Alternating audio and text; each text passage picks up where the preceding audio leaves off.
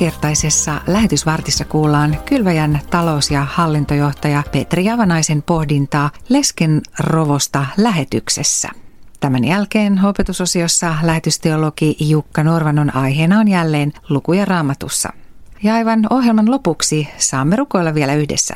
Minä olen Elina Tuostekokko. Mutta nyt annetaan Petrin kertoa muun muassa siitä, mitä yksi pieni ropo voi saada maailmalla aikaan kun on parilla työalueella saanut itsekin käydä, niin kyllähän se arkirealismi monella työalueella on hyvin erilainen kuin täällä meillä kotisuomessa. Ja sitä kautta niin kuin silläkin summalla, mitä me voimme lähettää maailmalle, niin sillä voidaan tehdä paljon enemmän kuin ehkä Suomessa voitaisiinkaan tehdä. Mutta mä ajattelin, että mä kuitenkin aloitan nyt sitten lukemalla raamatusta sen lesken rovon kertomuksen Luukkaan evankeliumin luvusta 21. Jeesus käänsi katseensa uhriarkkuun päin ja näki rikkaiden panevan siihen lahjoja. Hän näki myös, kuinka eräs köyhä leskivaimo pani arkkuun kaksi pientä lanttia. Hän sanoi, totisesti tämä köyhä leski antoi enemmän kuin yksikään toinen. Kaikki nuo muut antoivat lahjansa liiastaan, mutta hän antoi vähästään kaiken, mitä hän eläkseen tarvitsi. Tässä taloutta seuratessa monesti hämmästelee sitä, kuinka omistautuneita ihmiset lahjoittamiseen ovat. Miten säännöllisesti kylväjänkin tilille kilahtaa kirstuun sitten kolikoita ja seteleitä. Miten omaksi se työ on otettu. Ja siitä mä ajattelen, että Jeesus tässäkin raamatun kertomuksessa puhuu. Kun hän puhuu siitä, että miten köyhä ihminen, jolla ei ehkä ollut mitään omaa, hän antoi siitä, mitä hän tarvitsi, niin kaiken Jumalan valtakunnan työhön. Miten se sydämen asenne oli paljon paljon tärkeämpi kuin se summa, mitä tämä leski antoi. Mutta tässä Jumalan valtakunnan todellisuudessa on mielenkiintoista todella nähdä se, miten se pieni summa, jonka joku yksittäinen henkilö voi antaa, niin voi olla hyvin erilainen sitten, kun se lähetetään tuonne maailmalle. Meidän hankevastaava Eeva mainitsi tässä koronatilanteessa, kun yhden hankkeen varoja hieman uudelleen suunnattiin, niin noin kolmen neljän euron yksittäisellä panostuksella Bangladesissa avustettiin noin kuutta tuhatta perhettä. Ja että se apu oli siis todellista, ei vain näennäistä, vaan todellista. Jos me ajatellaan, että me käydään kaupassa, ostetaan sieltä paketti kahvia ja maitolitra, niin se on äkkiä huomattavasti enemmän kuin mitä tässä panostuksessa. Tällä ruokittiin perhettä. Samoin tässä ystävää tukien keräyksessä muun muassa Kreikan pakolaistyössä on voitu avustaa perheitä, antaa ruoka-apua, lahjakortteja tai ihan tämmöisiä ruokakasseja. Siitä mulla ei ole vielä tarkkoja lukumääriä, että kuinka monta perhettä on voitu avustaa, mutta, mutta sekin on hyvin merkittävää. Kun vuosi sitten noin saimme Jurin ja Jukan kanssa käydä Mongoliassa, niin oli hyvin koskettavaa tavata ihmisiä, jotka on saaneet apua, ihan fyysistä apua kylväjän hankkeista ja miten he on tullut puhutelluksi siitä rakkaudesta, jota suomalaiset ovat tahtoneet osoittaa. Että ihan kyynel silmin he tahtoivat kiittää. Kyllä se on ollut hyvin merkittävää. Noin kaksi ja puoli vuotta sitten sain käydä työalueen matkalla Bangladesissa. Siellä on pitkään toiminut sellainen säästöryhmätoiminta, jossa kylän naisia kokoontuu yhteen. He valitsevat puheenjohtajan ja sihteerin, rahaston hoitajan ja sitten he ryhtyvät säästämään siihen yhteiseen kassaan. He säästävät tyypillisesti 10 takaa tai 20 takaa, noin yksi tai kaksi eurosenttiä viikossa – se on heille iso uhraus. Voisi sanoa, että heidän leskenroponsa. Ja siitä kassasta he saavat sitten ottaa lainan. Siitä tehdään ihan lainasopimukset ja paperit hoidetaan, maksetaan korkoa ja se hyödyttää koko sitä yhteisöä. Ja me saadaan olla mukana tukemassa ja valvomassa tätä toimintaa. Ja kun me Mikon kanssa ja silloisen kehitysyhteistyökoordinaattori Rouvan Klaskerin kanssa käytiin siellä parissa kylässä ja kuultiin näiden hyvin, hyvin erilaisissa olosuhteissa elävien naisten kertovan elämästään ja siitä, miten tämä säästöryhmätoiminta on heidän elämäänsä vaikuttanut. Ja saatiin nähdä se muutos. Ensimmäisessä kylässä nämä naiset olivat hyvin semmoisia arkoja, eivät katsoneet kovin suoraa kohti, olivat, siellä oli ehkä yksi tai kaksi, jotka vähän enemmän puhui ja sitten useimmat vastasivat kysymyksiin hyvin lyhyesti. Ja sitten siirryttiin toiseen kylään, jossa oltiin siirrytty jo sitten tästä ensimmäisestä vaiheesta toiseen vaiheeseen, tämmöiseen osuuskuntavaiheeseen. Ja he kertoivat sitten, kuinka he olivat tämän osuuskuntatoimintansa kautta pystyneet avaamaan kylään koulun ja palkkaamaan siihen kaksi opettajaa. Se on lähtenyt tästä säästöryhmätoiminnasta. Se oli aika upeata nähdä ja kuulla, miten se työ on oikeasti voimistanut ja vahvistanut heitä. Ja se muutos, joka siihen ensimmäiseen kylään ja niihin naisiin oli, jotka olivat vasta aloittaneet. Ja nyt nämä, jotka oli pidemmällä, niin koko se kaarti, joka siihen oli tullut meitä tapaamaan, niin he puhuivat innokkaasti. Ja se tapa, jolla he toivat esiin sen muutoksen, joka, joka heissä on tämän työn kautta syntynyt, niin se oli kyllä todella koskettavaa. Meillä on hyvin erilaisia lahjoittajia kylväjässä. Ihmiset on hyvin erilaisessa asemassa. Mutta mä palaan nyt vielä tähän Leskenrovon kertomukseen siihen, että mulla on tässä tätä puheenvuoroa miettiessäni soinut useita päiviä virsi 434 mielessä. Sen neljännessä säkeistössä lauletaan, että hopeat, kullat Herran on, päiväni myös ovat Herran. Ja se kertoo sitä samaa, mitä kertoo tämä Lesken Rovon kertomus. Jumala ei ole kiinnostunut meidän liiasta, vaan hän haluaa kaiken.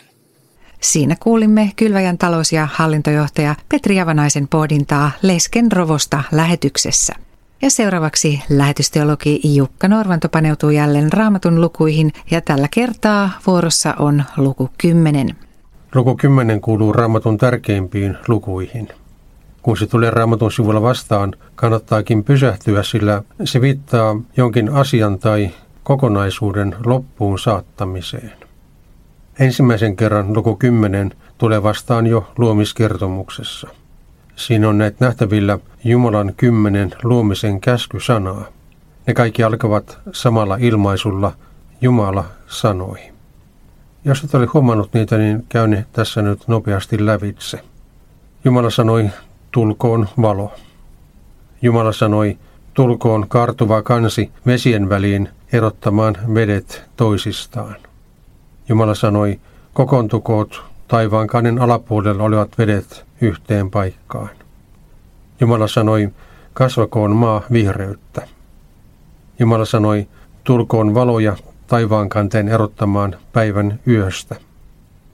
Jumala sanoi, viliskööt vedet eläviä olentoja. Jumala sanoi, tuottakoon maa kaikenlaisia eläviä olentoja. Jumala sanoi, tehkäämme ihminen tehkäämme hänet kuvaksemme kaltaiseksemme. Jumala sanoi, minä annan teille kaikki siementä tekevät kasvit, joita maan päällä on, ja kaikki puut, joissa on siementä, kantavat hedelmät. Ja kymmenenneksi Jumala sanoi, ei ole hyvä ihmisen olla yksinään. Näin meille kerrotaan, että kaiken sen, mitä tässä luomakunnassa tulee vastaamme, on Jumalan sana saanut aikaan. Hänen kymmenen luomisen käskysanansa teki tästä maailmasta sellaisen, jossa ihmisen on hyvä olla ja elää. On helppoa nähdä luomisen kymmenen käskysanan yhteys kymmeneen käskyyn. Jumala toisin sanoen loi maailman kymmenellä sanalla ja myös antoi kymmenen sanaa pitäkseen luomaansa maailmaa yllä. Kymmenen käskyn lakia ei suotta kutsutakaan elämän omaksi laiksi. Luku 10 muistuttaa Jumalan kymmenestä luomisen käskysanasta ja kymmenestä käskystä, joilla Jumala tahtoo pitää elämää yllä tässä maailmassa. Mutta Jumalan kymmenellä luomissanalla on myös selvä yhteys Egyptin kymmeneen vitsaukseen, joita Israelin kansa oli todistamassa ennen kymmenen käskyn saamista. Onkin helppoa nähdä, että Egyptiä kohdanneessa kymmenessä vitsauksessa oli kysymys Jumalan luomistyön vastaisesta toiminnasta. Jokainen vitsauksista särki jotain Jumalan maailmasta. Ehkäpä muutama esimerkki auttaa näkemään näiden kahden kymmenen kokonaisuuden yhteyttä. Ensinnäkin ensimmäinen vitsaus liittyy veden muuttumiseksi vereksi. Toisen Mooseksen kirjan luvussa 7 ja kesä 17 Herra antaa Moosekselle ohjeen. Käske Aaronin ottaa sauvansa ja ojentaa se kohti Egyptin vesiä, sen kanavia ja lammikoita, jokaista paikkaa kohti, missä vettä on. Silloin vesi muuttuu vereksi ja verta on kaikkialla Egyptissä, vieläpä puissa ja kivissäkin. Hebrealaisessa alkutekstissä puhutaan tässä jakeessa vesien kokoontumispaikoista, eli suomeksi lammikoista. Luomiskertomuksessa sama hebrean sana käyttäen sanotaan kokoontukoot taivaankannen alapuolella olevat vedet yhteen paikkaan. Vastaavasti seitsemäs ja kahdeksas vitsaus eli rakeet ja heinäsirkat kohdistuivat kasvikuntaan, jonka antimia ihminen oli saanut nautittavakseen. Niinpä kun luomisen yhteydessä sanotaan kasvakoon maa vihreyttä, niin nyt vitsauksen jälkeen todetaan toisen Mooseksen kirjan 10 jakeessa 15 näin. Ne peittivät maan pinnan ja maa oli niitä mustanaan. Ne söivät kaiken maassa kasvaan ja kaikki puiden hedelmät, kaiken mitä rakeelta oli säästynyt. Missään koko Egyptissä ei jäänyt vihreyttä puihin eikä maahan. Israelin kansa sai näin opetusta siitä, että Jumala, joka on luonut tämän maailman, voi myös niin tahtoissaan tehdä luomistekonsa tyhjäksi. Egyptin kymmenen vitsausta eivät siis ole lopultakaan ehkä niinkään opetusta egyptiläisille kuin Israelin kansalle Jumalan suuruudesta. Onkin huomion arvoista, että pian näiden kymmenen vitsauksen jälkeen kansa saa Jumalalta kymmenen sanaa, joiden tarkoituksena on pitää yllä elämää tässä maailmassa. Kansa sai siis ikään kuin nähdä, miksi Herran luottaminen suojelee elämää ja miksi Egyptin jumalien seuraaminen tuhoaa lopulta luomakuntaa ja ihmistä sen myötä. Luomiskertomuksen kymmenen Jumalan puhetta tai käskysanaa kertovat olennaisen ihmisestä, luomakunnasta sekä ihmisen ja luomakunnan suhteesta toisiinsa. Jumala on tehnyt kaiken valmiiksi ja antanut ohjeen, miten tässä maailmassa kannattaa elää. Vastaavasti Egyptin kymmenen vitsausta kertovat siitä, että Jumalan unohtaminen johtaa lopulta niin ihmisten, eläinten kuin luonnonkin kuolemaan. Kysymys kuuluukin, miellyttävätkö elämää tuhovat epäjumalat meitä elävää Jumalaa enemmän?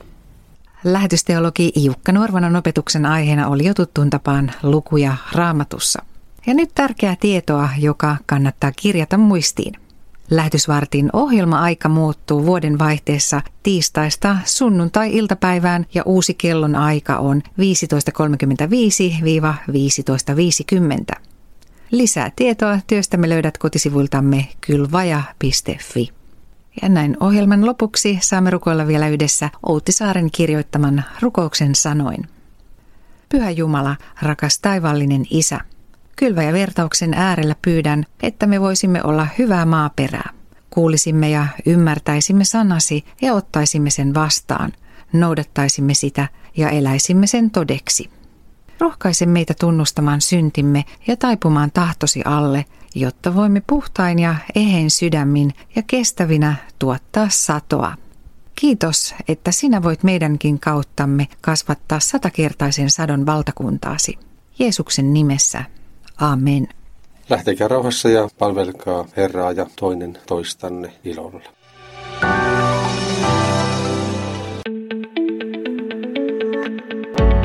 Kiinnostuitko lähetystyöstä? Haluaisitko hypätä syvemmälle? Liity työntekijämme säännölliseksi tukijaksi. Se onnistuu kätevästi kylväjän kotisivujen Liity ja tilaa lomakkeen kautta. Saat työstä henkilökohtaiset ja ajantasaiset kuulumiset sekä rukousaiheita. Lisätietoa osoitteesta kylvaja.fi rukoustyömme puolesta on valtava voimavara.